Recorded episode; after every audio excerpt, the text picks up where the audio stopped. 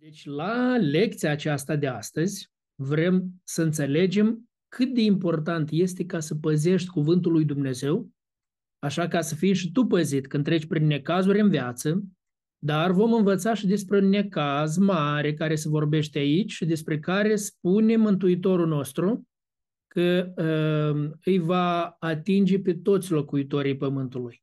Și vrem să învățăm și despre necazul ăsta. Ce este el? Este necazul cel mare? Nu este necazul cel mare? Vrem să ne clarificăm puțin. Puțin vom intra în subiectul ăsta azi. Pentru că apoi, când va ajunge vremea, vom învăța despre necazul cel mare, despre răpirea sfinților, răpirea bisericii și așa mai departe. Toate urmează să le învățăm.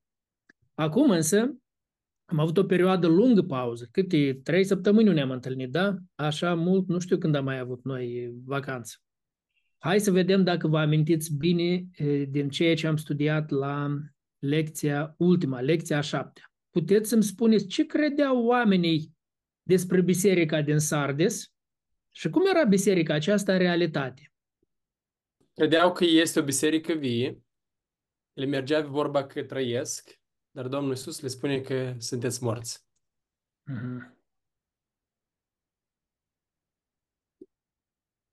Mare, mare diferență dintre ceea ce credeau oamenii, ce vedeau oamenii și ce era în realitate. Domnul Iisus spune că le-a cercetat faptele și nu le-a găsit desăvârșite înaintea tatălui său. Uh-huh. Și atunci ce se întâmplă când realitatea, realitatea unei biserici nu coincide cu ceea ce cred oamenii despre ea? Ce se întâmplă? Spune aici, acolo, tot, în lecția ce am învățat. Spune ce se întâmplă. Aici scrie că dacă deviem de la Evanghelie, ne pierdem mântuirea. Cum? Unde ai văzut asta, sora Andreea? În uh, 1 Corinteni 15, 1 cu 2. Da, și cum spune acolo? Uh, nu am Biblia în limba română, mă scuzați. Dar păi în ce limbă studiați? În finlandeză. Finlandeză, ah, mă bucur, mă bucur mult. Mă bucur mult, sora Andreea. Bine, poate cineva să completeze răspunsul? Deci ce se întâmplă când nu coincide părerea oamenilor cu realitatea care este în viața unei biserici sau a unui credincios, sau unor credincioși? Când ei s-a creat o imagine despre ei, un nume bun, dar sub numele ăsta bun se ascunde ceva rău, ceva fals. Domnul Iisus ne avertizează că o să ni se ia sfeșnicul. Da.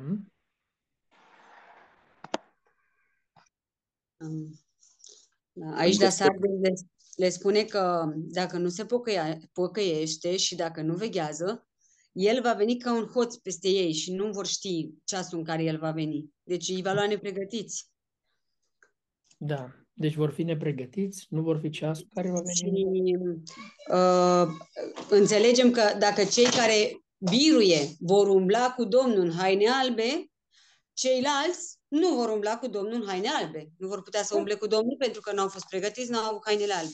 Deci tot ce îi descrie pe biruitori, lor nu li se aplică, pentru că ei nu vor fi biruitori. Ei vor fi înfrânți, perdanți, ratați, ce trebuie să faci când realitatea nu coincide cu ceea ce se crede despre tine? Deci să zicem, dacă ți-ai dat seama din lecții, ți-ai dat seama din întrebările cele de aplicare pe care le-am pus eu, că ceea ce cred oamenii despre tine nu coincide cu realitatea, realitatea este diferită și mai rea realitate. Atunci ce ai de făcut? Te pocăiești și te pocăiești în versetul 3. Te pocăiești, da? Ce înseamnă asta? Ce înseamnă asta, să te pocăiești? Să recunoști Recuno... greșeala și o recunoști în fața lui Dumnezeu și te schimbi uh, tu ca persoană. Îți uh, reînnoiești uh, mintea. Deci numai atunci când mărturisești, deja scoți la iveală lucrurile care sunt în ascuns, nu? Nu le mai ții lucrurile în ascuns, le-ai scos la iveală. Asta e realitatea, asta vă prezint. Nu credeți greșit despre realitate care este alta, nu? Nu? Așa? Și apoi, nu numai prezinți realitatea asta, renunți la ceea ce nu-i place lui Dumnezeu și alegi să trăiești frumos. Asta înseamnă să te pocăiești. Bun. Uh, azi, da. Azi vom învăța din, uh, despre biserica din Filadelfia. Și iată, când vă gândiți la biserica asta din Filadelfia, cum ați descrie în două cuvinte, dacă ar fi să-i dați două, trei cuvinte, descrierea bisericii, cum ați descrie Uh, în primul rând, că nu s-a abătut de la cuvântul lui Dumnezeu, deoarece Dumnezeu nu-i găsește nicio, nici, nu-i dă nicio mustrare. Este unica biserică care nu primește nicio mustrare, da? Da. Nici Smirna nu a primit. Smirna tot n-a primit nicio mustrare? Sau Smirna a primit vreo mustrare? Nu, Smirna tot nu primește. Smirna tot nu primește nicio mustrare și Filadelfia nu primește nicio mustrare. Da. Altfel, ce mai este interesant cu biserica aceasta? Spune că are Așa. puțină putere și pentru că are puțină putere, Domnul Iisus Hristos a deschis o ușă care nimeni nu poate să o închidă. Și Numai de aceea că are puțină putere sau altul secretul ei? Că puțină putere, toți ne putem înscrie aici, că avem puțină spune putere. că au, au păzit, frate Vasile, spune că au, au, biserica aceasta a păzit cuvântul. Așa. Deci biserica asta a păzit, Și având n-a puțină tăgăduit putere. numele Domnului Iisus Păzind Hristos. cuvântul și n-a tăgăduit, n-a tăgăduit. Și atunci are promisiuni că va fi păzită de ceasul încercării care va veni peste lumea întreagă. Haideți așa să-i punem titlul lecției noastre. Puneți acolo undeva titlul Păziți de ceasul încercării. Deci, Păziți, păziți de de ceasul încercării. ceasul. De ceasul, nu din ceasul. A, Clarificăm pe urmă. Păzi, hai să scriem. A, bun, scriți păziți de, cratimă, din. Deci conjuncția, conjuncția, da? Așa, da. Hai, să... Bă, bună, bună întrebare. Mi-a plăcut întrebarea. Deci păziți de, slash, din ceasul încercării. Păziți de, din ceasul încercării. Apoi, pe urmă, clarificăm lucrul ăsta. Foarte binevenit. A fost întrebarea aici. Versetul 10 ne dă răspuns la întrebare deodată. Da? De ce? Mhm. Mhm. Păziți că acolo scrie de ceasul încercării, da? Da, dar am avut, știți, în lecție am avut acolo, ajungem, ajungem până acolo și o să clarificăm. Bine, dragii mei, uh, nu vă dau un tabel. Discutăm materialul din lecții pas cu pas. Bine, aveți cartea în față, uitați-vă în carte, pe notițele voastre, voi ați cercetat toate textele astea din scripturi și atunci uh, o să-mi spuneți de aici, din, uh, din uh, notițele voastre. Dar prima dată rog o persoană să citească Apocalipsa, capitolul 3, versetele de la 7 până la 13, ca să fie proaspăt pentru noi toți. Tot mesajul este adresat bisericii din Filadelfia. Poate? Da, vă rog, frate Alexandru. Îngerului bisericii din Filadelfia scrie, Iată ce zice cel sfânt, cel adevărat, cel ce ține cheia lui David, cel ce uh, deschide și nimeni nu va închide, cel ce închide și nimeni nu va deschide. Știu faptele tale, iată ți-am pus înainte o ușă deschisă pe care nimeni nu o poate închide, căci ai puțină putere și ai păzit cuvântul meu și n-ai tăgăduit numele meu. Iată că îți dau din cei ce sunt în sinagoga satanii, care zic că sunt iudei și nu sunt, ci mint. Iată că îi voi face să vină să se închine la picioarele tale și să știe că te-am iubit. Fiindcă ai păzit cuvântul răbdării mele, te voi păzi și eu în ceasul încercării, care De- are să, care are să vină uh, peste lumea întreagă, ca să încerce pe locuitorii pământului. Eu vin curând, păstrează ce ai, ca nimeni să nu-ți ia cu nume. Pe cel ce va birui, îl voi face un stâlp în templul Dumnezeului meu și, îi voi, uh, și nu va mai ieși afară din el. Voi scrie pe el numele Dumnezeului meu, numele cetății Dumnezeului meu, noul Ierusalim, care are să se coboare din cer de la Dumnezeul meu și numele meu cel nou. Cine are urechi să asculte ce zice bisericilor două. Amin. Mulțumim, frate Alexandru. Prima dată să-mi spuneți, vă rog, ce înseamnă Filadelfia și ce puteți să-mi spuneți despre orașul ăsta? Când lecție am avut ceva informații despre orașul ăsta, dar numele, numele orașului, ce înseamnă Filadelfia? Filadelfia înseamnă dragoste frățească. Dragoste frățească, exact. Provine de la două cuvinte din limba greacă. Filio, care înseamnă dragoste, deja prin definiție cuvântul filio înseamnă dragoste frățească sau dragoste reciprocă. Dar adelfos înseamnă frate. Frate. Philadelphia înseamnă dragoste frățească. Foarte corect.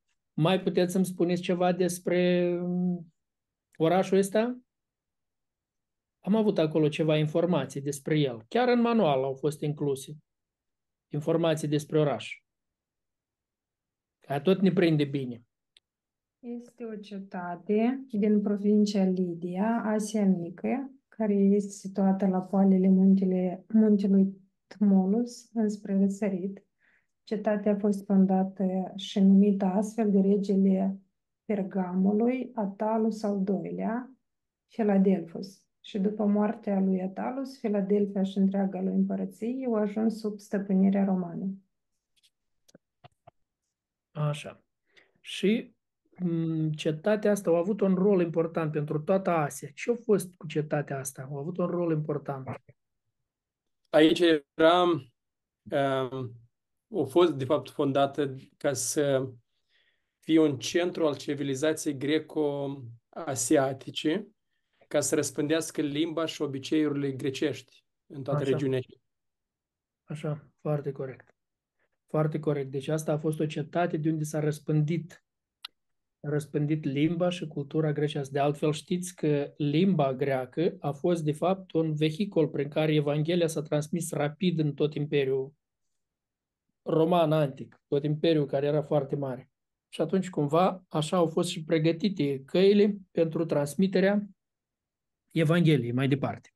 Bun, dar cuvântul ăsta Filadelfos, dragoste frățească. Uh, Am avut la început, la punctul 3 aici, la pagina 49, am avut uh, câteva texte din Scriptură. 1, 2, 3, 4, 5, da? 5 texte din Scriptură. Ce ați văzut, în- ce ați învățat din textele astea despre dragostea frățească? Că așa era numele orașului, despre dragostea frățească. Ce ați observat?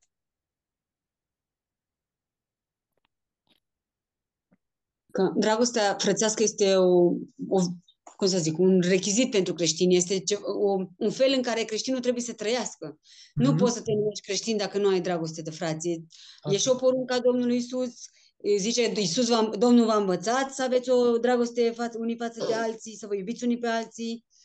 Uh, s- Suntem îndemnați să stăruim, să perseverăm în dragostea frățească. Uh, și mi-a plăcut aici, de ce că fiindcă am păstrat cuvântul adevărului, Duhul a, a curățit sufletele ca să, aibă o drag- ca să avem o dragoste de frați neprefăcută, spune la 1 Petru 1 cu 22. Deci Mhm. și asta tot prin Duhul Sfânt o putem avea. Da. Și păzind adevărul. La 1 Tesaloniceni mai spune 4 cu 9 că dragostea frățească vine din, Dum- din adevăr. Adică nu poți să ai o dragoste frățească dacă nu este din adevăr. Mhm. Și zice că așa am fost învățat de Domnul Iisus, învățați de Domnul Iisus Hristos. Dar la, Ro- la Romani 12 cu 10 acolo, spune ceva, un lucru concret pe care îl face dragostea frățească. Zice să ne iubim unii pe alții și ce face? Întâietate altuia să dea. Foarte corect, Marica. Deci dragostea frățească dă întâietate altuia și se situează pe, ti- pe sine mai la urmă, nu? Vă amintiți ceva exemple din Scriptură unde au fost manifestare de dragoste frățească? Mai ales spune că ați fost învățați de Domnul Isus. Vă amintiți ceva unde Domnul Isus a dat lecții de dragoste frățească? Sveta văd că dă din cap. La ce te gândești, Svetlana? Le-a spălat picioarele ucenicilor. Când Domnul Isus Hristos le-a spălat picioarele ucenicilor, le-a dat o lecție de dragoste frățească, nu? Era ceva absolut necesar. Trebuia cineva să spele picioarele, dar nimeni nu se încumeta să o facă. Și atunci Domnul Iisus le-a dat lor întâietate prin faptul că a luat să le spele picioarele. Da, evident. Domnul Iisus le-a dat lor întâietate și i-a învățat pe ei, a zis, ați văzut ce v-am făcut? V-am dat și o lecție. Zice, voi, ferici de voi dacă veți face așa cum am făcut eu. Să dați întâietate altuia. Ați mai văzut undeva, tot vă mai amintiți din Evanghelie, undeva exemple de dragoste frățească? Apostolul Pavel uh, uh, spune că v-am învățat ca o doică, da? El pe ucenicii lui. Așa, o doică le-a dat lor întâietate, da? Mhm. Da. Și Iisus Hristos a spus uh, o pildă despre dragostea frățească. Când cu micul samaritean i-a spus tot, uh, uh, când ea ca micul samaritean l-a găsit pe, un, uh, pe o persoană care este lovită de niște tălhari și uh, au avut grijă de el, s-a făcut milă de dânsul și l-a Așa, luat și l-a dus la o persoană la, care să aibă grijă de el. Și a dat așa, niște corect. bani. Corect, Radu. Corect, Radu. Dar că um, acolo, um, mă rog, nu erau ei frați acolo, dar bine ai spus. Domnul Bine, Iisus un a exemplu spus, frumos, că eu caut o dată întâietate aceluia. Vă mai gândiți Domnul, și exemple de Domnul dragoste Iisus, frățească? Domnul Iisus vorbește și le spune la ucenici uh, să vă iubiți unii pe alții cum v-am iubit eu. Așa. spune că acela, acesta este semnul după care oamenii vă vor cunoaște că sunteți ai mei, dacă vă iubiți unii pe alții. Așa. Deci asta e cartea noastră de vizită a creștinilor. Dacă avem dragoste frățească, dacă ne iubim unii pe alții, cum ne-a iubit Domnul nostru Iisus Hristos. Este cazul când Ioan Botezătorul îi îndeamnă pe ucenici să-L urmeze pe Domnul Iisus Hristos. Tot Da. să arată dragostea și I-a dat respect. întâietate Domnului Iisus, Da. da? Foarte corect, Oleg. Foarte bine zici. Unde vă mai amintiți ceva exemple unde a dat întâietate alte? La Filipeni 2. La Da. gândul, Oh, la acolo gând, câteva exemple, da? da, da. Care La să gândul, gândul lui Hristos, în primul rând, că Aha. Hristos, în primul rând, nu s-a gândit la sine, s-a gândit la noi. Da. Apoi Pavel, că el zice, sunt, sunt gata să fiu turnat ca o jertfă de, de băutură.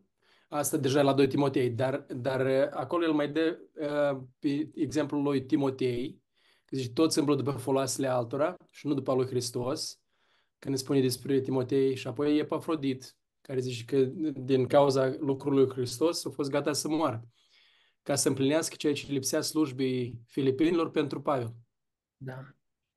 Deci, cum vedeți, dragostea asta frățească, ea este cartea noastră de vizită. Dacă noi avem dragoste frățească, și spune să avem dragoste frățească neprefăcută. Dacă avem dragoste frățească, oamenii vor recunoaște că noi suntem ucenicii lui Isus Hristos. Ei pot să recunoască, să vadă în noi că suntem baptiști, penticostali, creștini după Evanghelie, nu știu ce altceva, dar dacă nu văd în noi ucenicii lui Isus Hristos, nu știu dacă ne bucură asta. Pe mine nu mă bucură deloc. Eu tare vreau să vadă în mine ucenicul lui Isus Hristos. Și Domnul Isus a zis că vor vedea asta dacă voi avea dragoste frățească. Voi iubi pe alții așa cum m-a iubit El, adică dându-le întâietate. Așa să ne ajute Dumnezeu pe fiecare din noi să arătăm dragostea aceasta. Spuneți-mi, vă rog, cum este numit Domnul Isus? Cum se prezintă Domnul Isus aici? Că ați văzut la începutul fiecărui mesaj, Domnul Isus se prezintă cumva pe sine. Cum se prezintă aici? Cel Sfânt, Cel Sfânt, Cel cel adevăr. adevărat, Cel cel Sfânt, ce cel ține, adevărat. Cel ce ține Cel ce are cheie, cheia lui David. Așa, cel ce este desăvârșit. cel ce închide și nimeni nu Nu poate vă deschide. deschide. Cel ce deschide și nimeni nu poate închide. Hai atunci să vedem ce cu, de ce Domnul Isus Hristos se numește pe sine aici cel Sfânt. Că am avut trei texte din Scripturi. Am avut trei texte paralele.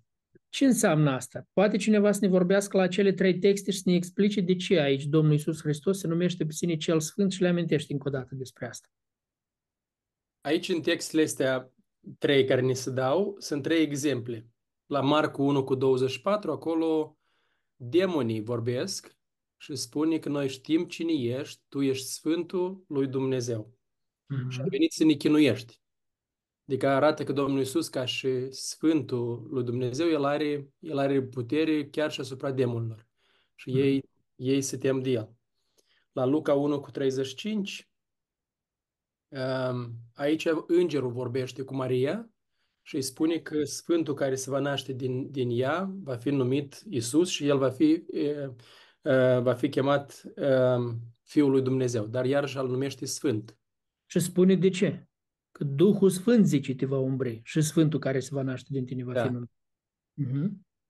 Și la Ioan 6, acolo deja ucenicii care, după ce cei mai mulți au plecat și l-au părăsit pe Domnul Isus, pentru că le părea cuvintele lui prea grele, acei 12 au rămas și Domnul Isus i-a întrebat, voi nu plecați? Și atunci Petru a răspuns, la cine să ne ducem? Pentru că tu ai cuvintele vieții veșnice și noi am, noi am crezut că tu ești Hristosul, Sfântul lui Dumnezeu. Deci toate trei texte arată, arată același adevăr că El este Sfântul lui Dumnezeu, El este Sfânt, dar uh, interesant uh, că când făceam și studiul uh, asta, Felicia o, o arătat că un lucru foarte frumos aici, că demonii spun, îngerii în cer spun Da. și oamenii pe pământ spun lucrul Foarte ăsta. corect. Asta am vrut să observați. Demonii recunosc că El este Sfânt, îngerii recunosc că El este Sfânt, oamenii recunosc că El este Sfânt. Dar ce înseamnă cuvântul ăsta Sfânt? În limba greacă. Care e cuvântul Sfânt în greacă? Știe cineva? Da, este Hagios. hagios. Hagios, așa Da. Hagios.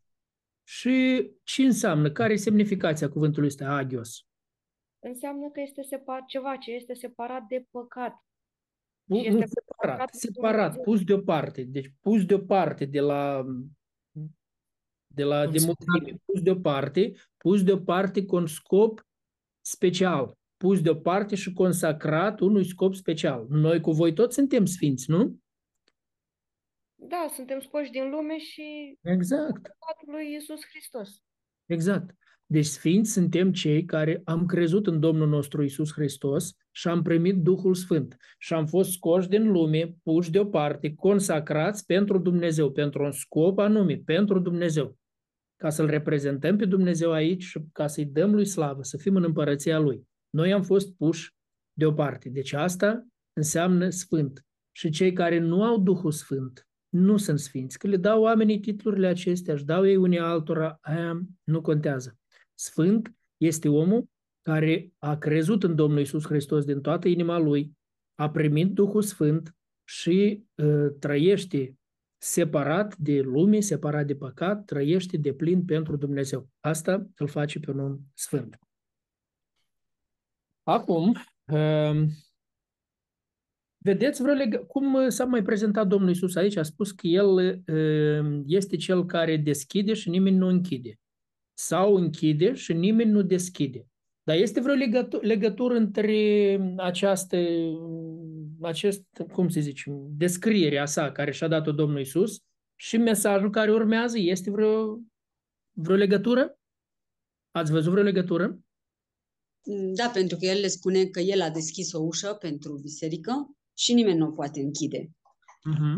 Uh, Ba chiar și cei care spuneau că sunt iudei și nu sunt, uh, ajungeau să fie puși de Domnul Isus în, la picioarele acestei biserici. Așa. Pentru că doar el avea ușa, doar el a putut să deschide ușa. Deci ei sunt, ei au puțină putere, creștinii aceștia, biserica din Filadelfia, au puțină putere. Dar Domnul Iisus spune că a deschis o ușă pe care nu o poate nimeni închide. Pentru că El deschide și nimeni nu poate închide. Sau El închide și nimeni nu poate deschide. Dar mai zice Domnul Iisus că El este Cel care ține cheia lui David. Cine poate să-i explice ce înseamnă lucrul acesta? Ce înseamnă și ce legătură are cu tot mesajul ăsta? Că El este Cel care ține cheia lui David. Aici am avut mai multe texte din Scriptură despre cheia lui David. Aici ne spune mai mult, se face referință la Vechiul Testament, frate Vasile, unde se spune despre profeție despre Domnul Isus Hristos și la Ieremia, dacă ne uităm, Ieremia 23, 5 la 6, spune că Domnul, adică Dumnezeu, va ridica lui David o odraslă neprihănită. Și mai departe ne spune că va împărăți această odraslă, va lucra cu înțelepciune, va face dreptate și judecată în țară. Și odrasla se referă la, la Domnul Isus Hristos. Foarte corect. Mai departe spune tot des, la Ieremia 33, spune că odrasla neprihănire va înfăptui dreptatea și îl vor numi Domnul, ne, Domnul neprihănirea noastră. Și mai departe se face unirea cu Noul Testament, cu Luca de la 1 la, capitolul 1 de la 30 la 33 spune că fiul născut îl vor, îi vor pune numele Iisus. El va fi mare și va fi chemat Fiul Celui Preanalt. Domnul Dumnezeu îi va da scaun domnia a tatălui său David. Adică se face conexiunea cu profețiile care au fost uh, spuse cu mulți ani înainte în Vechi Testament. Va împărăți peste Iacov și împărăția lui nu va avea sfârșit. Uh, da. Cam acestea sunt textele care, care da. cumva ne lămuresc. Și atunci fraza aceasta, ca să concluzionăm, fraza aceasta, el zice, el are cheia lui David, cel ce ține cheia lui David. Ce vrea să însemne asta? Câte, câteva momente importante pe care trebuie să le înțelegem bine. Toată puterea e a Domnului Iisus Hristos. Autoritatea o are el, că cheile, ține cheile cel care are autoritate, da? Și el zice, deschide și nimeni nu poate închide, închide și nimeni nu poate deschide. Deci le are sub control, are toată puterea. Dar de ce anume cheile lui David? Ce are David cu toate cheile astea? Um, pentru că Dumnezeu pro- promisese poporului Israel că ei vor avea parte de o împărăție uh, care avea să fie din sămânța lui David. Spunea aici la Ieremia 33, 14 și 22 spune că nu, uh, era un legământ între Dumnezeu și David, că David nu va fi lipsit de un urmaș pentru scaunul de domnie și că um, această domnie va fi veșnică. Iar Uh, cum a spus și fratele mai devreme, deci urmașul acesta al lui David a fost Domnul Isus. El este cel care, în altă parte, spune că ține pe umăr, nu? În împărăția. Deci, uh, el este cel în care se împlinește această împărăție fără sfârșit, pentru că David a murit, ceilalți toți au murit, niciunul nu a putut să aibă pacea aceea desăvârșită, doar când uh, Domnul Isus uh, va fi împărat, atunci se va împlini toate aceste prorocii în el. Așa. Dar Pot să spun? Zie, zie, Alexei. Aici problema era, era în la biserica din Filadelfia, era problema cu cei din sinagoga satanii, Aha. care ei, ei spuneau că sunt iudei, dar Domnul Iisus spune că ei mint și nu sunt. Și, de fapt, din context se subînțelege că oamenii ăștia care se pretindeau că sunt iudei, ei, ca și urmașa lui David, ei le, le-ar fi spus la cei din Filadelfia că voi nu aveți nicio șansă să intrați în împărăția mesianică de, de o mie de ani, pentru că voi, noi, noi suntem acei care... Și atunci Domnul Iisus aici le, le spune la biserica din Filadelfia, pentru că ai păzit ă, asta, cuvântul și cuvântul răbdării mele, dar el spune că eu sunt, eu sunt cel care țin cheia împărăției lui David și frumos la Apocalipsa acolo spune că el este și rădăcina și sămânța lui David. Ei, tocmai asta vreau să vă întreb că, că el, de fapt, el arată că, de fapt, el e mai mult decât cel care ține cheia lui David, el e mai mare ca David însăși. E rădăcina lui David, din el, el e, David, exact, da? Exact. El a venit din sămânța lui, dar el e rădăcina lui David. Adică el vrea să spună că eu am controlul absolut asupra a tot ce, ce, este, ce ține de David și eu în împărăția, în împărăția aceea, eu decid cine intră și cine nu intră. Nu mincinoși din sinagoga lui Satan. Da, da. Eu vreau să vă gândiți Aici la Apocalipsa. asta. Da, da. La Apoc- îmi cer scuze, la Apocalipsa, capitolul 5, aici se vorbește despre Domnul Isus. Iată că leul din semenția lui Iuda, rădăcina lui David, a biruit ca să deschide cartea și cele șapte peceți ale ei. El are toată puterea și, și el este rădăcina uh, din seminția lui Iuda și rădăcina lui Dan. Așa. Deci vreau să vă gândiți la Apocalipsa 22 cu 16. Acolo Domnul Isus este numit rădăcina și sămânța lui David. Rădăcina e extremitatea de jos, așa? Rădăcina este extremitatea de jos a unei plante. Sămânța este extremitatea din celălalt capăt, așa? Un capăt și alt capăt. Și el zice, eu sunt rădăcina lui David, eu sunt sămânța lui David. Rădăcina lui David, Evanghelia după Ioan ne spune, la început era cuvântul și cuvântul era cu Dumnezeu și cuvântul era Dumnezeu. Toate lucrurile au fost făcute prin El și nimic din ce a fost făcut n-a fost făcut fără El. Dacă toate lucrurile au fost făcute prin El și nimic din ce a fost făcut n-a fost făcut fără El, puteți vă rog să-mi spuneți din cine a fost făcut? Din ci, prin cine a fost făcut David? Iisus Hristos. Prin Iisus Hristos. Prin Iisus Hristos. David, a- deci David se trage din Iisus Hristos.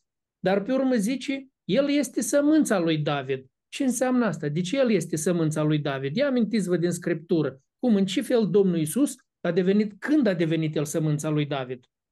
Un trup se referă că e S-a sămânța lui. întrupat. A, foarte corect. Deci atunci când s-a întrupat, Domnul Iisus a devenit sămânța lui David. Așa el, el a ajuns să se tragă din David, nu? Că avem genealogia aceea cu care se începe Noul Testament și ne arată că și pe o linie și pe alta se trage din David Domnul nostru Iisus Hristos. Iată, așa, așa el este rădăcina și sămânța lui David. E, Acum, Împărăția David nu se va termina niciodată mai înainte. Eh, Scuzați, Vasile, dar m- mi-am adus acum aminte, eh, discutând asta, despre ce frumos spune la Romani, capitolul 1, că zice, când vorbește despre Evanghelie, zice, ea îl privește pe Iisus Hristos, născut din sămânța lui David în ce privește trupul, dar în ce privește Duhul, el este Fiul lui Dumnezeu. dovedit cu putere că este Fiul lui Dumnezeu, zice, prin învierea din morți, da? Deci, Așa. Da, foarte corect. Dovedit că este Fiul lui Dumnezeu. Foarte bine. Bun, acum uh, am avut așa câteva texte care, uh, unde am căutat să înțelegem peste ce are putere Domnul Isus Hristos, că atunci când spune ține cheia lui David, deschide, nimeni nu închide, închide și nimeni nu deschide. Și apoi chiar spune acolo, cum zice, spune cel atotputernic, da? Sau cum zice? Hai să vedem peste ce are putere Domnul nostru Isus Hristos. Am avut patru texte din Scripturi. Poate cineva să meargă prin ele și să ne spună peste ce anume, să puncteze peste asta, peste asta, peste asta, peste ce are el putere. În 1 cu 5, Apocalipsa 1 în 5, are putere peste împărații pământului și peste păcate. Așa. Asupra morții. Da. Tot aici vedem. Uh-huh. 1 cu 8, Apocalipsa peste veacuri are putere. Peste veacuri, când zice alfa și omega, știți ce înseamnă? Alfa e prima literă din alfabetul grecesc. Omega e ultima literă din alfabetul grecesc. Nu-i nimic înainte de alfa, nu-i nimic după omega. Totul este între aceste două litere. Deci vrea să ne spună când zice începutul și sfârșitul. Iată, noi suntem la mijloc, da? A fost începutul timpului și sfârșitul timpului. Ia- El este stăpân peste început și peste sfârșit. Peste tot timpul, peste toate veacurile, El este stăpân. Da? Mai departe? Și apoi Matei În cer și pe pământ. Puterea. Dar știți în ce context a spus asta? Toată puterea Domnului Iisus, zice, mi-a fost dată în cer și pe pământ. Și imediat ne dă o poruncă. Care? duceți-vă și faceți Duceți-vă ucenici. și faceți ucenici din toate neamurile. Deci noi, în autoritatea cui ne ducem să facem, să îndeplinim porunca asta? Iisus. Așa, cine veghează? Cine ne-a împuternicit pe noi? El zice, toată puterea mi-a fost dată în cer și pe pământ. Mergeți și faceți ucenici din toate neamurile, învățându-i să păzească tot ce v-am poruncit. Și iată că eu sunt cu voi în toate veacurile, până la sfârșitul veacului.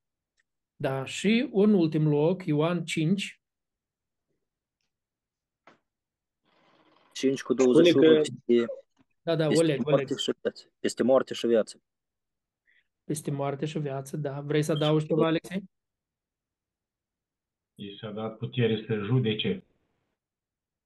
Da, asta, asta acolo spune că el dă viață cui vrea, exact ca tatăl. Mhm, Da. Și va judeca vii și morți.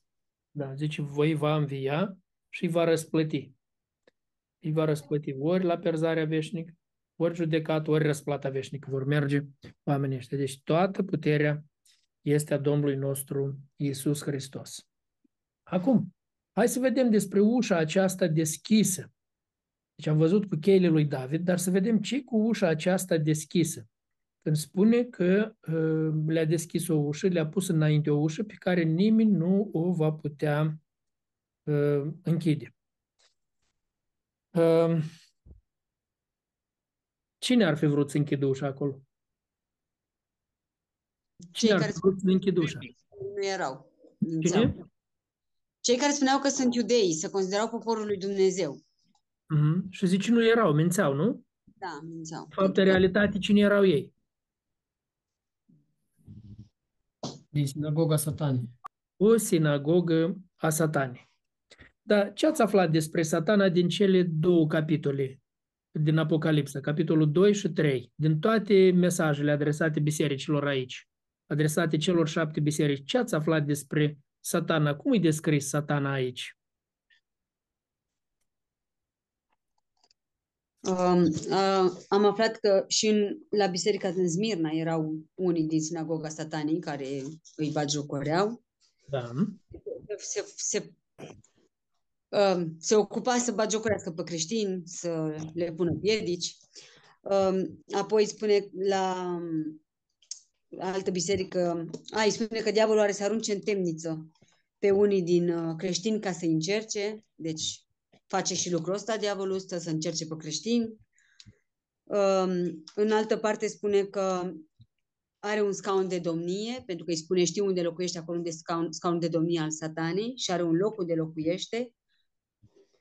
Și um, spunea că a, a ucis pe martorul Domnului Isus, pe Antipa, deci îi, îi persecută pe creștini satana.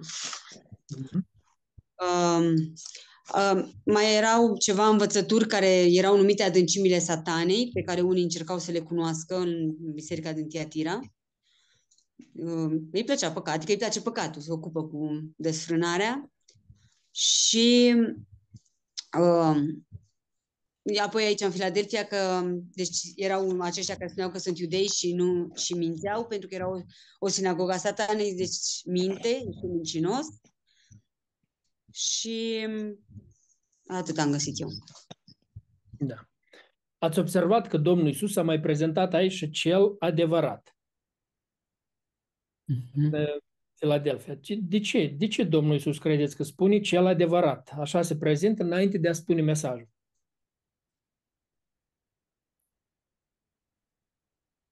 Pentru că adevărul este arma împotriva minciunii.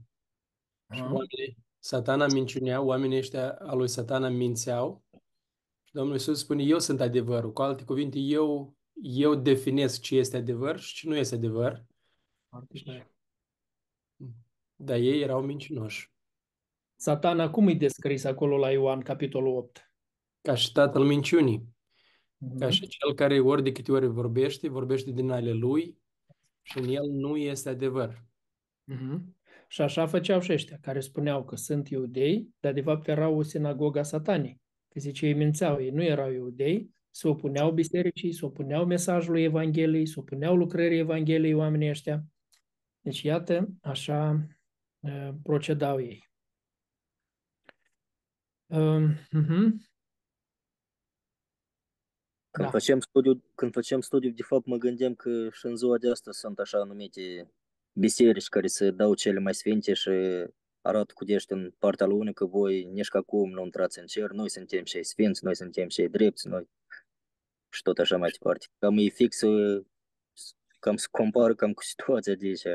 Da, da, da. Mai ales că nu le pasă de adevărul lui Dumnezeu, da? Nu le pasă de cuvântul lui Da. Dumnezeu. O iau ei, vorbesc din ale lor, că așa spune, face satana. Ori de câte ori vorbește, ori de câte ori spune ceva, vorbește din ale lui, nu din adevărul lui Dumnezeu.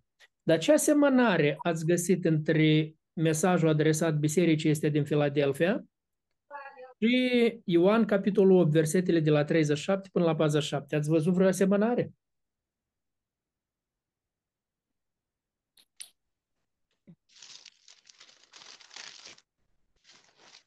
Că ei să împlinesc faptele satanii, sunt mincinoși și fără adevăr.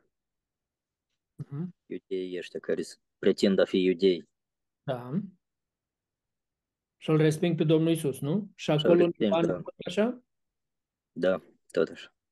Și acolo și aici ei pretind să fie iudei, fie al- sămânța lui Avram. Mhm. Um, și Domnul Iisus spune că nu, că dacă ați fi fiii lui Avram, ați face ca el, dar Faptele. uh, și plus la asta ei se mai socoteau încă și fie că Dumnezeu e tatăl lor. Domnul Iisus spune nu, tatăl vostru este diavolul. Exact. Și exact așa și aici la, la Filadelfia. Cu oamenii, Cred iudei, dar sunt o, sinag- sunt o sinagogă a satanei. da. Dar erau, erau cum? Printre creștini, ei, ei, ei spuneau, ei, ei defineau cine este, cine nu este iudeu sau cine o să fie în împărăția lui David, cine nu o să fie în împărăția lui David. Ei pretendeau la un statut foarte înalt. Așa? Așa? Deci în timp ce erau copiii diavolului, ei pretendeau a fi fie lui Avram. Așa și aici, pretind că sunt iudei, că sunt o sinagogă a satanii. Tot acolo sunt fii ai diavolului. Uh-huh. Parcă îți dă senzația că și-a luat postura lui Domnul Iisus Hristos unde zice că El va dispărți oile de capre, tot așa și ei. Dispart cumva și credincioși de necredincioși, cumva de așa de pe pământ. Uh-huh. De ce ați răspuns la întrebarea de la pagina 54? Care va fi soarta celor ce spun că sunt iudei, dar nu sunt? Care va fi soarta lor? Ce ați văzut aici? Soarta lor? Păi spune că pe unii din ei, Domnul Iisus îi va duce la, să se închine la picioarele bisericii din Filadelfia. Da. Iar ceilalți vor fi nimiciți. Da? Unde? Unde ați văzut asta? Vor fi aruncați în iazul cu foc. Ceasul încercării va veni peste ei. Va veni ceasul încercării peste ei. Da? Nu, nu-i scris că sunt scăpați, adică prin contrast înțelege că nu vor fi scăpați de, de sau din ceasul încercării. Bun, și am ajuns atunci să discutăm despre ceasul încercării. Uh, hai să vedem întâi ce am văzut despre ceasul acesta încercării. Hai să observăm foarte atent ce aflăm despre el, cele mai importante lucruri pe care le învățăm, că vrem să ne clarificăm ce cu ceasul acesta încercării. Primul lucru care îl vedem, ce descrie ceasul ăsta? Aici, în versetul 10 se spune că fiindcă ai păzit cuvântul răbdării mele, te voi păzi și eu de ceasul încercării. Care? Ce spune mai departe? Mai care, de care are să vină peste lumea întreagă, ca să încerce pe locuitorii pământului. Așa, hai atunci să vedem. Ce învățăm despre ceasul acesta încercării? Primul lucru. Ce aflăm? Primul, lucru, primul lucru, păzit cuvântul. Nu, nu, nu. Primul lucru e că va veni peste întreg pământul, da? Da. Peste întreg pământul, peste întreaga lume va veni. Doilea lucru? Dom- Domnul Isus îi va izbăvi pe cei care au păzit cuvântul lui și n-au tăgăduit numele lui, îi va păzi de ceasul ăsta încercării îi va păzi de ceasul acesta sau din ceasul acesta. Am văzut că poate, uh, cum prepoziția aceea ec, poate însemna și de, poate însemna și din, așa Poate fi tradusă și de și din. Deci dacă din înseamnă că îi scoate din mijloc, îi păzește de, înseamnă că nici nu intră acolo. Ori intră acolo, ori îi scoate din, din mijlocul încercării. Și aici știți că sunt două poziții cu privire la... Dar bun, credeți că fraza aceasta poate să se refere la necazul cel mare din tot ceea ce cunoașteți voi din Sfintele Scripturi sau nu are de-a face cu necazul cel mare? Asta privește numai biserica din Filadelfia. Ține de Filadelfia, e ceva teritorial, ceva care, un necaz care urma să-l aibă acolo. Poate, poate referi la necazul cel mare sau este vorba despre un necaz teritorial care îl vor avea acolo, biserica din Filadelfia, punct. Versetul 11 parcă ar da deschidere de este o vorbă de un necaz teritorial. Nu? De ce? De ce, Svetlana, e de un necaz teritorial? Pentru că noi nu să fim, noi suntem răpiți, nu să fim atunci. Nu să avem Nu, aici, acolo. În versetul 10 spune care are să vină peste lumea întreagă ca să încerce pe locuitorii pământului. Hey, păi dar atunci... Deci avem ultima, ultimele cuvinte ca să încerce pe toți locuitorii pământului. Deci aceasta nu va fi local, nu va fi regional, va fi pe tot pământul. Deci aici putem sustrage că poate fi necazul cel mare. A, deci sunt două, două expresii care ambele arată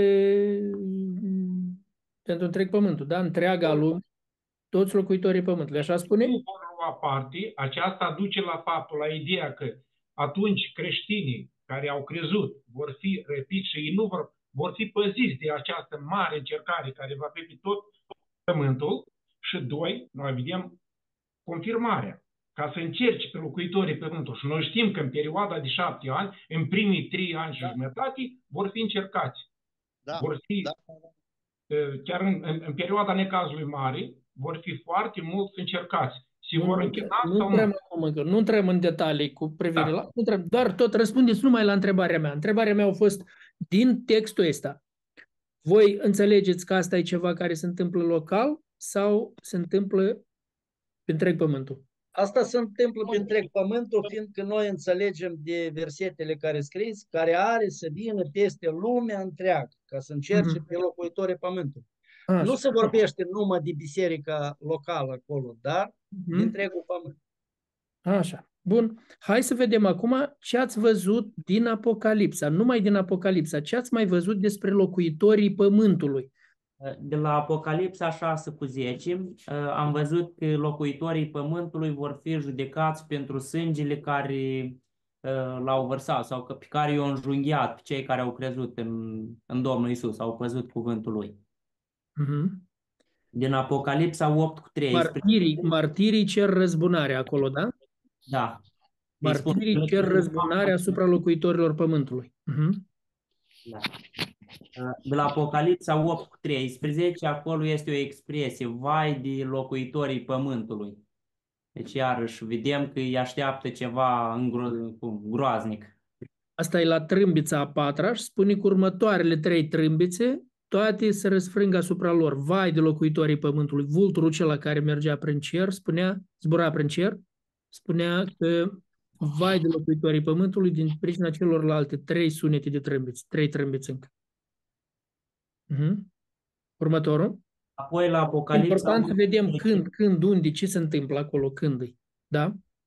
La Apocalipsa uh, 11 cu 10 vedem că cei doi proroci îi chinui pe locuitorii pământului Da. și acolo vedem, uh, uh, nu scrie aici, dar după trei ani jumate, după ce îi omoară pe ăștia doi proroci, ăștia se bucură tare pentru că i-au omorât pe cei care îi chinuiau pe ei doi proroci. Mhm. Uh, Ceea ce vedem despre locuitorii pământului, că cei doi proroci i-au chinuit. e chinuit și vedem că ei s-au bucurat tare de moartea la cei doi proroci și au trimis daruri unii altora, au celebrat, da? Erau răi, nu Mhm. erau în aceeași învățătură cu cei doi proroci. Erau în, în an... Antiteză. Așa. Da.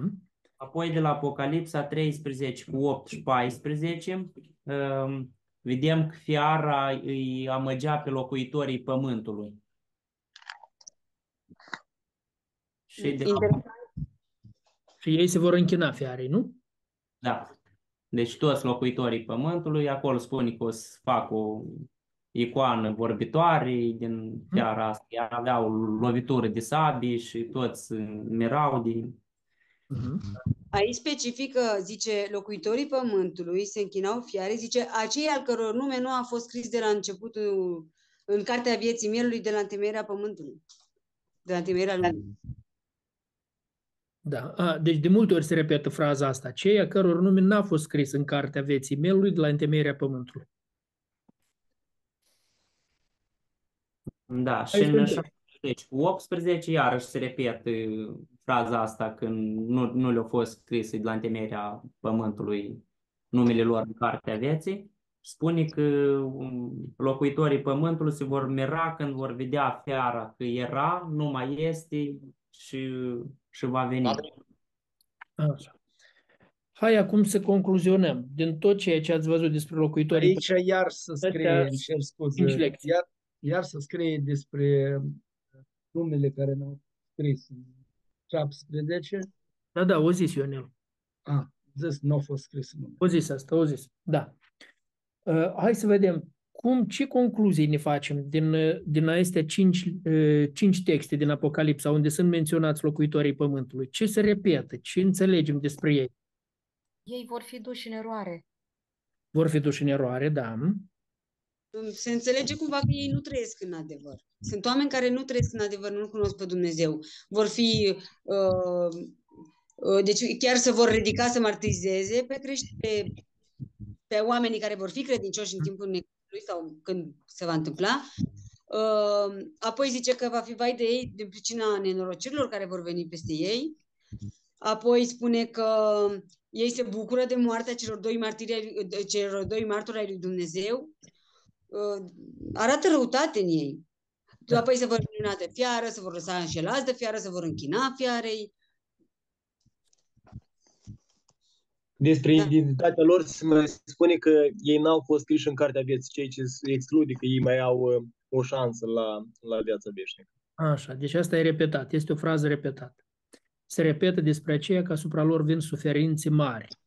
Deci ei față de tot ce este dumnezeiesc, de oamenii lui Dumnezeu, ei au fost împotrivă, s-au împotrivit la prorocii ăștia, n-au primit, s-au bucurat de moartea prorocilor, ei singuri i-au martirizat pe sfinți, dar au fost de partea răului. Se repetă că au fost înșelați, înșelați și asupra lor vin suferințe mari.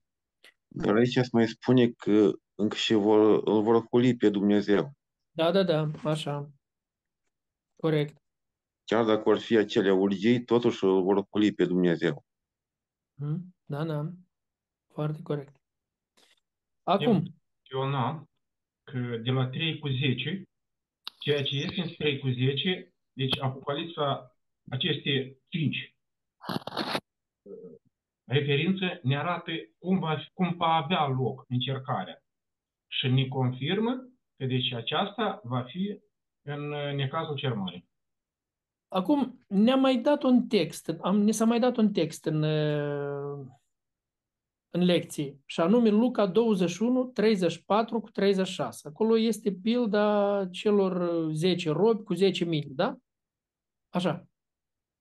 Iată, întreba, acolo spune că tot așa, zice, se întoarce stăpânul cela, tot vorbește despre o zi, despre o zi a întoarcerii. O zi.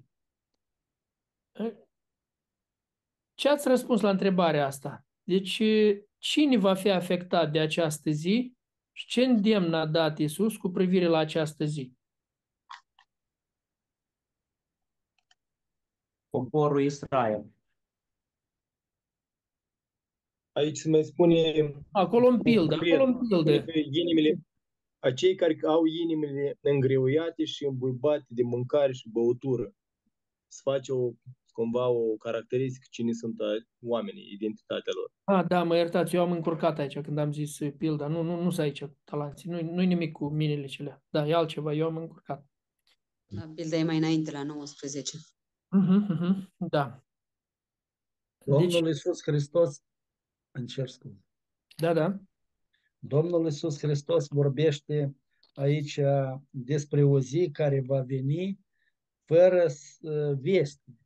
Uh-huh. Cei care sunt pregătiți, cei care îl așteaptă pe Domnul Iisus Hristos să vegheze permanent, zi și noapte, să vegheze și să aștepte pe Domnul Iisus. El va veni ca un hoț, ca pe neașteptate și fără, fără veste, ea că el vine.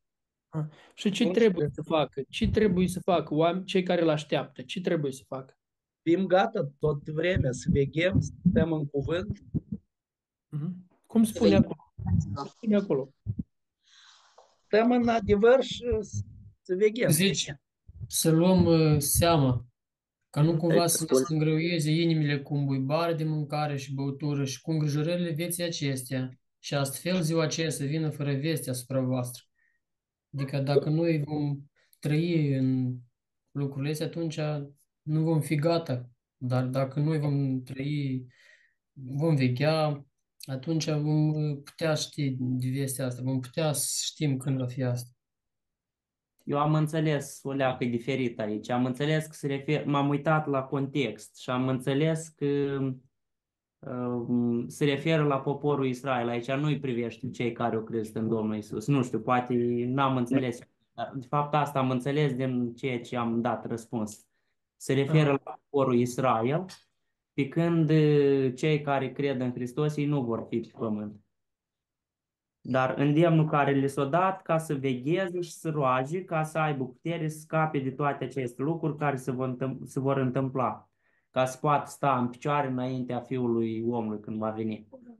Dar din ce ai înțeles, Ionel, că se referă la evrei, nu la, nu la ucenicii lui Hristos? Din ce ai înțeles asta?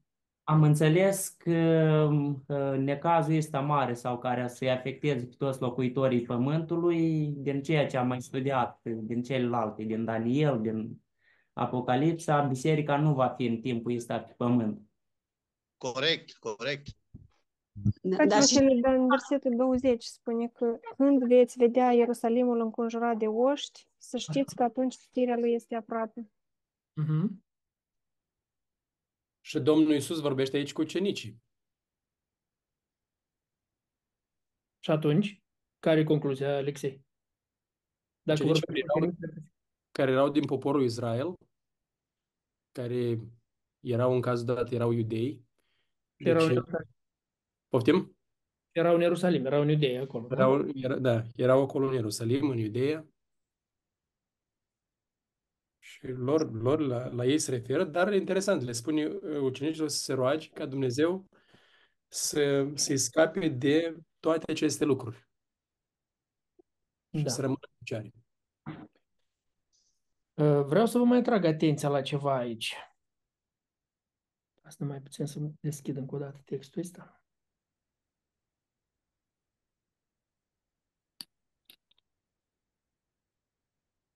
Da, vreau să vă atrag atenția încă ceva aici.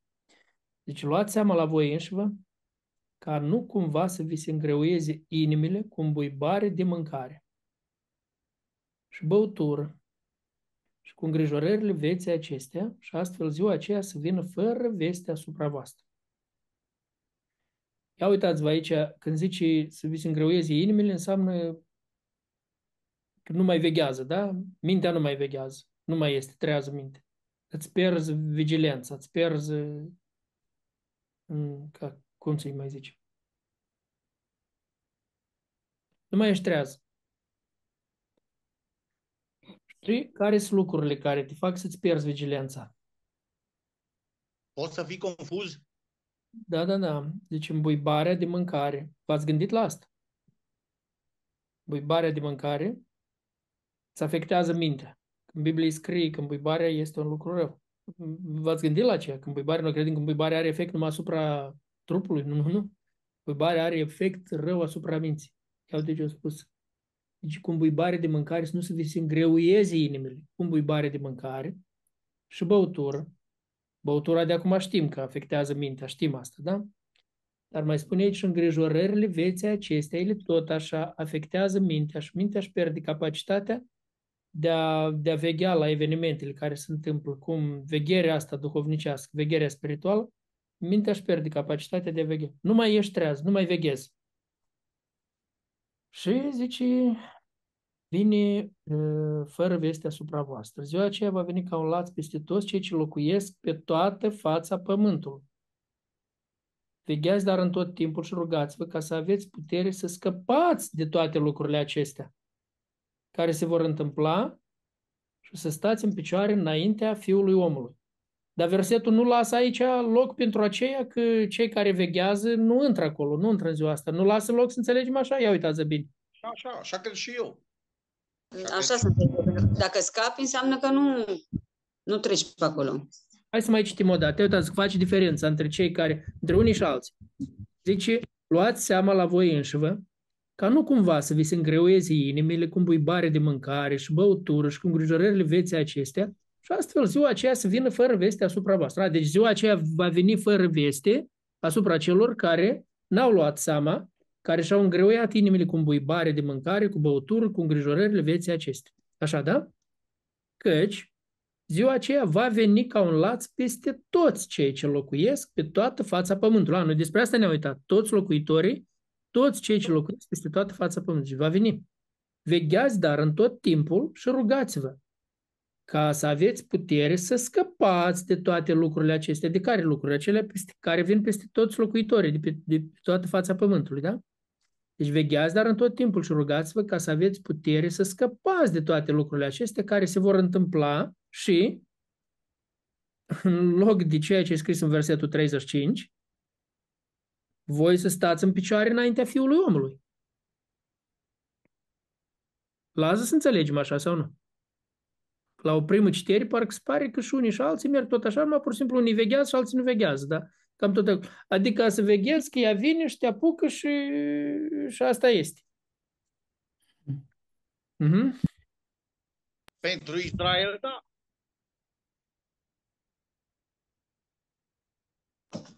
Vedeți că acolo când zici că ca să aveți putere să scăpați de toate lucrurile acestea, parcă am putea face noi ceva. Asta se referă, mă gândesc la faptul că puterea asta se referă la faptul că veghem și stăm în ascultare de Dumnezeu. Și, și ne va scăpa, nu? Păi, dar din textul ăsta, ce, ce învățăm despre cei care veghează? Ia, hai, încă o dată, încă o dată mai citim toate versete. Ce învăț despre cei care veghează? Din versetul 34, ce învăț despre cei care veghează? Că ziua asta nu va veni fără veste asupra lor, dacă A, ei asta e- veghează. Ei veghează și ziua asta nu va veni Cumva, da, vor, fi, vor ști Cumva ea mă- sau vor înțelege. Cum, cumva mă Versetul gândesc că de, 35. de, la, de la versetul 20 Eh. până, până la 29, Domnul Iisus Hristos vorbește despre semne ce se întâmplă cu Ierusalim, pe urmă le dă pilda cu smochinul și cumva la asta noi trebuie să veghem, să fim treji. Știm că zici că împărăția cerului, împărăția lui Dumnezeu se apropie și noi să veghem la toate Mm. lucrurile astea. Nu? Dacă să continuăm lista din 36, ei vor avea putere să scape de toate lucrurile acelea care se vor întâmpla. Și uh, vor sta în picioare înaintea Fiului Omului. A, așa, foarte corect. Deci din 36. Ei vor avea putere să scape de toate lucrurile acelea care se vor întâmpla și ei vor scăpa de lucrurile acelea și vor sta înaintea Fiului Omului. Și Este diferență, nu? Diferență mare între locui, toți locuitorii Pământului și ei. Foarte mare diferență. Și la, și la Apocalipsa ne spune și de unde o să aibă puterea, că Domnul Iisus o să-i scape. Domnul Iisus o să-i dea puterea să nu... Foarte corect. Foarte corect. Zice ca să aveți putere să scăpați de toate aceste lucruri. Și Domnul Iisus acolo zice, zi Alexei, care, de unde e puterea? De la Domnul Iisus, pentru că ziua asta e un laț doar pentru cei care se îmbuibează, care nu, nu veghea, care n-au nimic de a face cu Fiul omului. Dar Mhm. pentru cei care au Fiul om, Domnul Iisus la Filadelfia aici le-a promis că El o să-i scape de ceasul, de, sca- de, de ceasul încercării, care va veni peste toată lumea. Deci, De ceasul. De Deci- ceasul încercării. Da, de ceasul. Corect, corect. Uh, Deci, dar el, el o să facă asta. Uh, Ei, ei sunt cu Domnul Isus, ei sunt uh, uh, veghează, dar Domnul Isus o să-i scape de ceasul acesta. El o să le dea puterea asta ca să, ca să nu fie acolo. Dacă, iată, noi aici am mai avut încă două texte.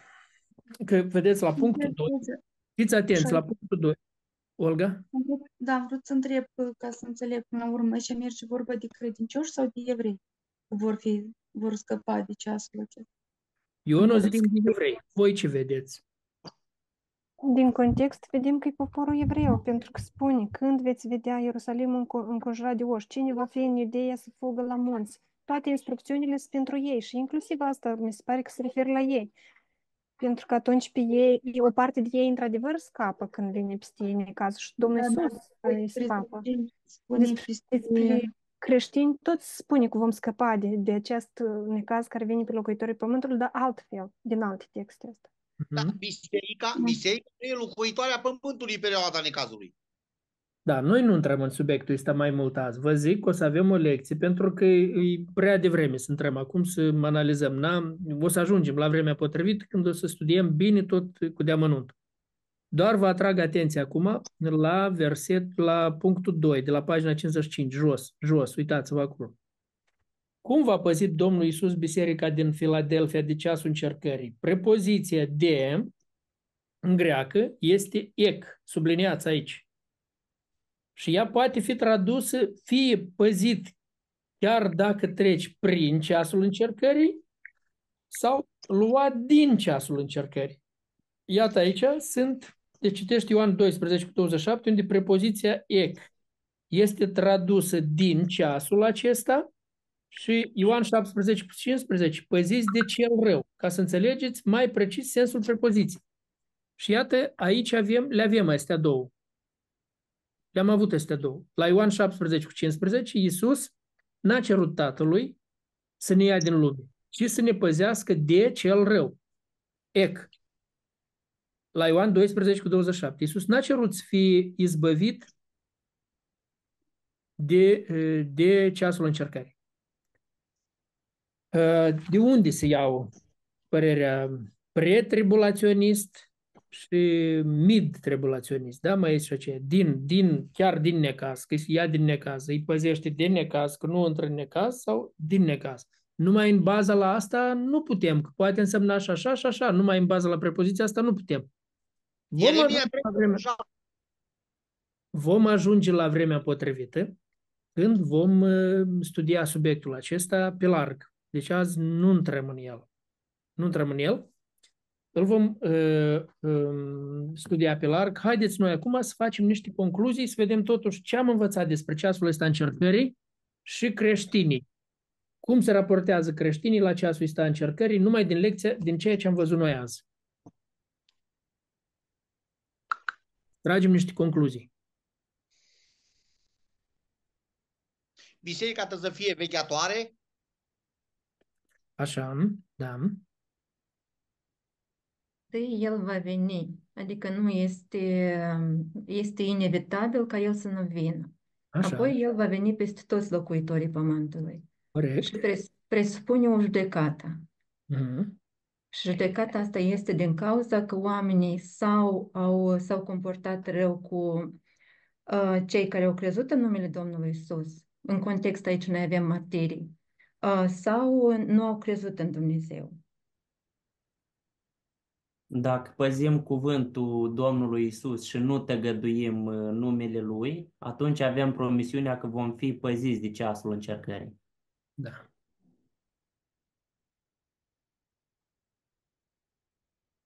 Și aici mai spune că ai păzit cuvântul răbdării mele.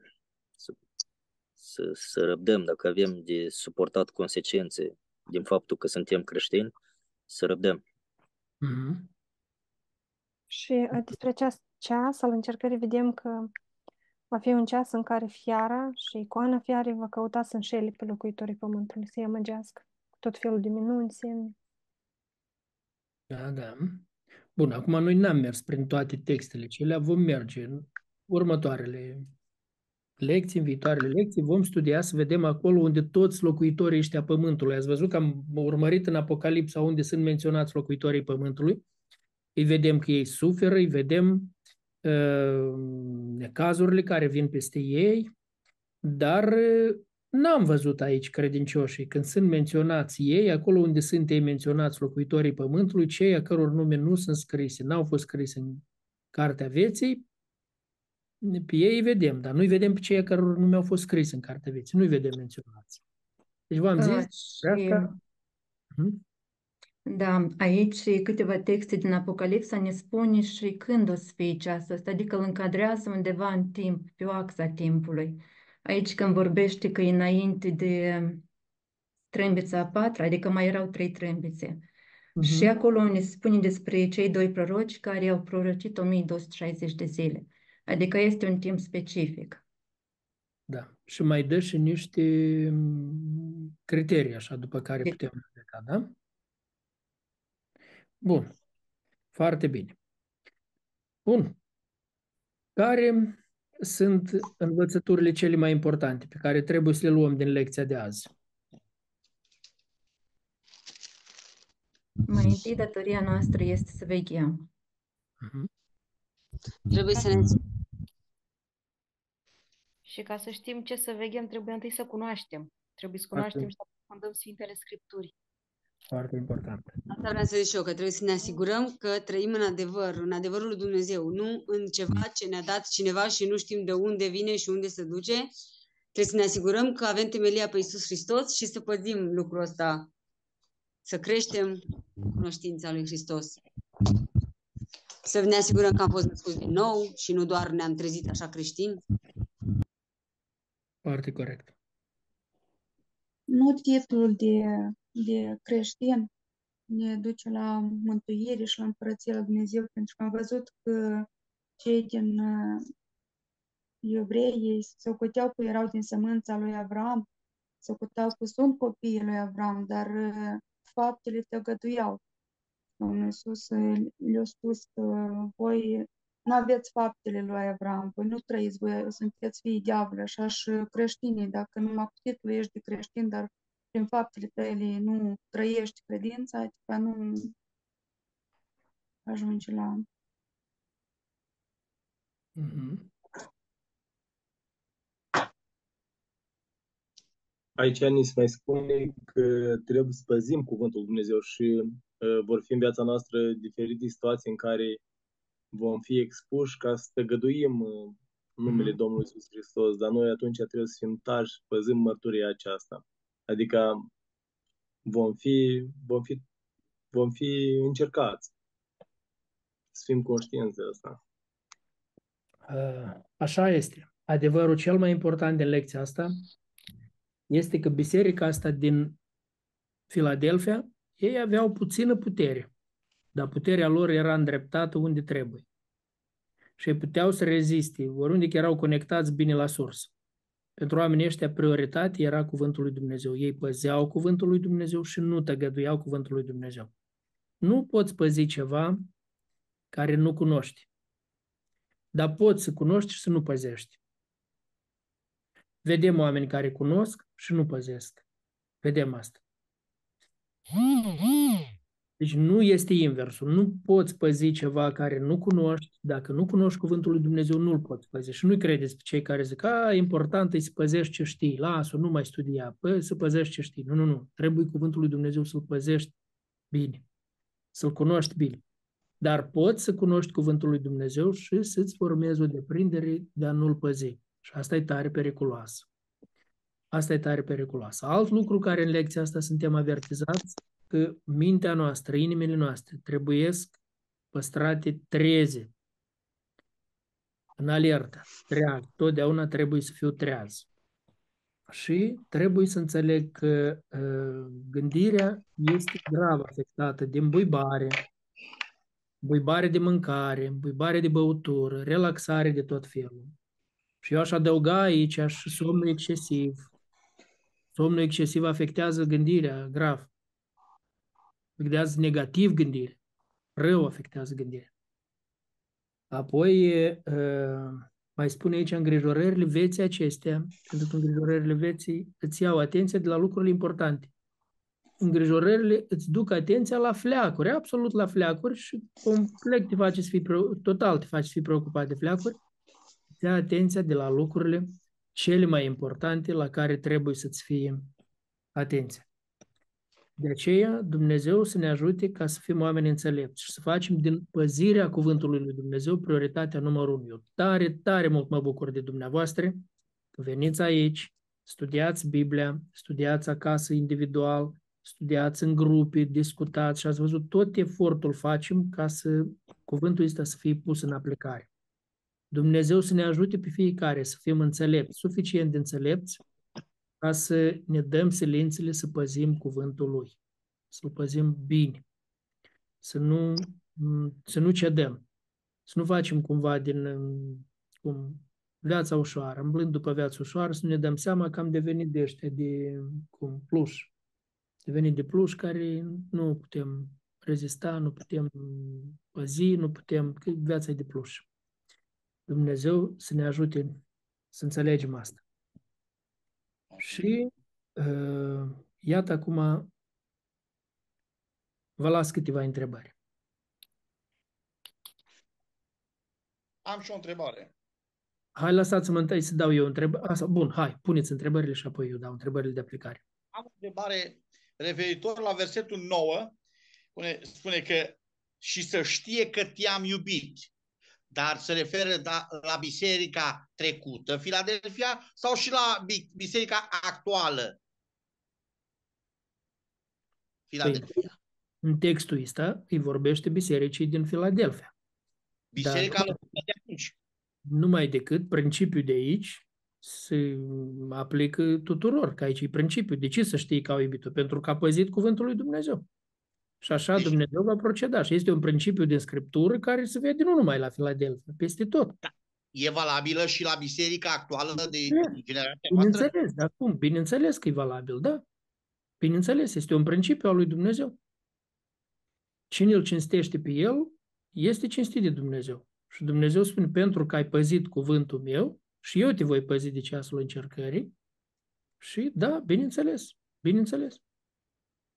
Este un principiu valabil. Nu mai, nu, mai, sunt- nu mai este actuala biserică, nu, mai, e- nu se mai prezintă la fel ca și în vechime. Cum? De ce?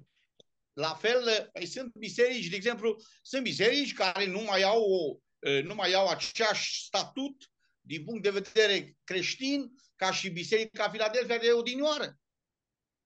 Păi da, aici sunt prezentate diferite biserici. De aceea, tocmai de aceea, Cartea Apocalipsa le spune la toți să fie foarte preocupați de statutul lor, de situația lor, să-și îndrepte starea. De aceea e scris Cartea Apocalipsa. De aceea sunt capitolele 2 și 3, ca să-și îndrepte fiecare starea. Și atunci tot aveau probleme, cum vedeți. Atunci aveau probleme și azi au probleme. De aceea studiem toți ca să ne îndreptăm starea. Da, ide- mă gândeam că uh, noi ne așteptăm să vedem uh, cum ar veni în bisericile noastre sau în bisericile din jurul nostru aspectele, de exemplu, bisericii din Filadelfia. Sau, și dacă nu le vedem, zicem, Biserica Filadelfia nu mai există. Pentru că, uite, la noi nu e așa. Poate la noi se fo- se este mai mult ca la Sarde, sau mai mult ca la Laodicea, sau mai mult ca Iatira, sau nu știu, fiecare. Dar uh, pe întreg pământul, cred că sunt oamenii fac ei înșiși, adică eu însă pot să fiu din Filadelfia, chiar dacă biserica locală în care fac parte Corect, nu, corect.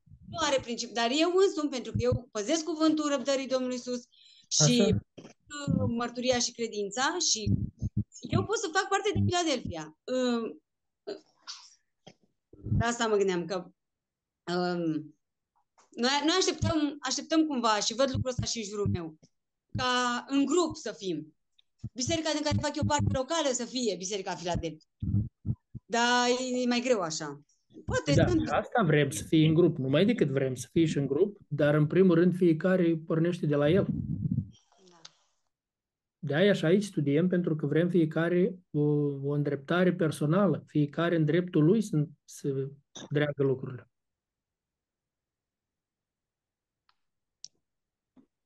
Spune în uh, versetul 1 din Apocalipsa, capitolul 1, că Apocalipsa este descoperirea Domnului Isus, pe care a tot Dumnezeu, pentru lucrurile care se va, vor întâmpla în curând. Adică cele uh, șapte biserici reprezintă biserica în tot timpul, de, la, de, de când s-a înființat biserica până nu o să mai fie biserica. Și abordează probleme care abordează Dar probleme care sunt comune, comune care tuturor au fost timpului. atunci, au fost atunci mm, valabile atunci, dar care numai decât ne privește pe noi toți. Oare ce, cu trecerea, au trecut 2000 de ani, nu tot aceleași probleme care le vedem noi aici? Așa este, așa este. Tot, tot ce vedem. Deci tocmai, tocmai mesajul ăsta care a fost dat celor șapte biserici a fost pentru a face o analiză bună, un scan, cum să zicem, a situației bisericii și fiecare să-și facă o analiză personală. De aia studiem acum toți. Nu vedeți cum noi, fiecare din noi trecem acum printr-o analiză personală puternică. Atunci, haideți să vă spun întrebările la aplicare. Să vă dau întrebările la aplicare. Cum păzești cuvântul lui Dumnezeu? Cum întrebarea sună foarte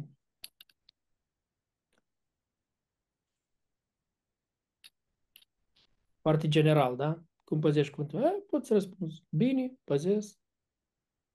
Prin rugăciune? În rugăciune, da, poți, poți răspunde așa. Poți răspunde ca să suni evlavios.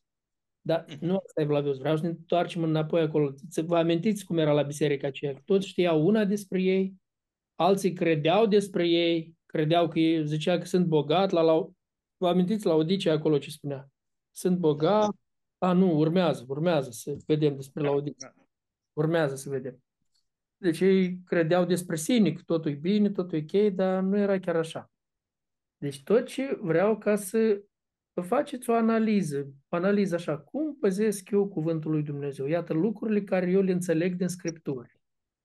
Cum le pun în aplicare lucrurile astea? Și hai să o separăm întrebarea, să o dăm cu mai multe întrebări. Ce lucruri învățate din Sfintele Scripturi le-am pus în practică de la începutul anului ăsta? Iată lucruri care le-am învățat și le-am pus în practică. Le păzesc. Le-am învățat, le-am înțeles și le păzesc. De ce? În dreptul lucrurilor care le păziți, puneți întrebarea de ce. Foarte important totdeauna să... Ați observat, eu continuu, vă dau și întrebarea de ce. La întrebare mai pun și de ce. Pentru că ai să, ai să observi ceva, ai să observi niște lucruri care așa în mod obișnuit nu le observi. Acum, alta întrebare va fi. Dar ce lucruri pe care le-am înțeles din Sfintele Scripturi nu-mi reușește să le păzesc. De ce? Și tot așa, de la începutul anului. Privește de la începutul anului. Este tot trecut, tot trecut. 17 zile. Parcursul este 17 zile. Ce învățături pe care le-am înțeles din Sfintele Scripturi nu-mi reușește să le, să le păzesc.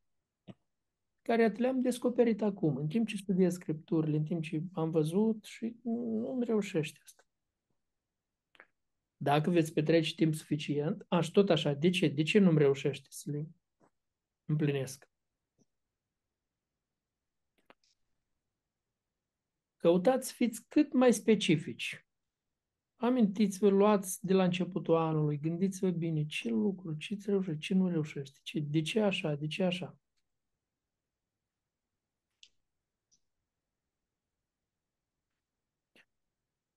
Apoi, ultima întrebare este, la ce te motivează lecția de azi?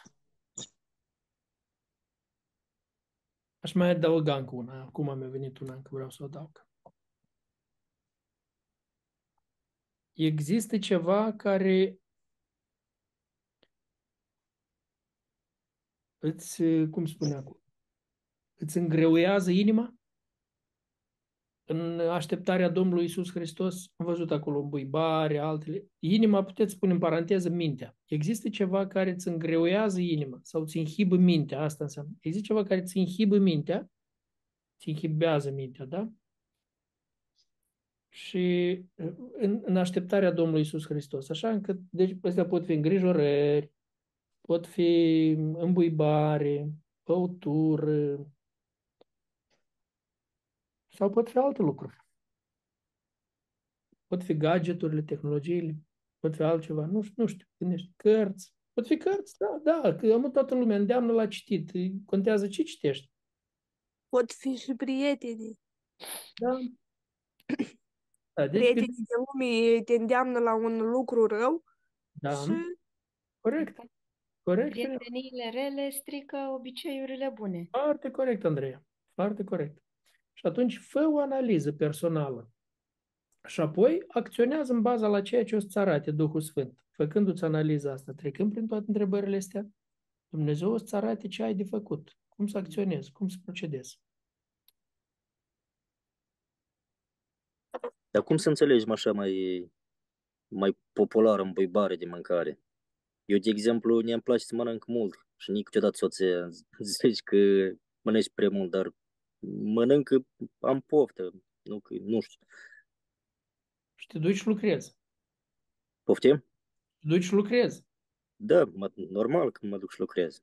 Lucrezi din greu și când te uiți la tine, eu n-aș zice că te, te îmbuibezi. Mă uit la da. tine.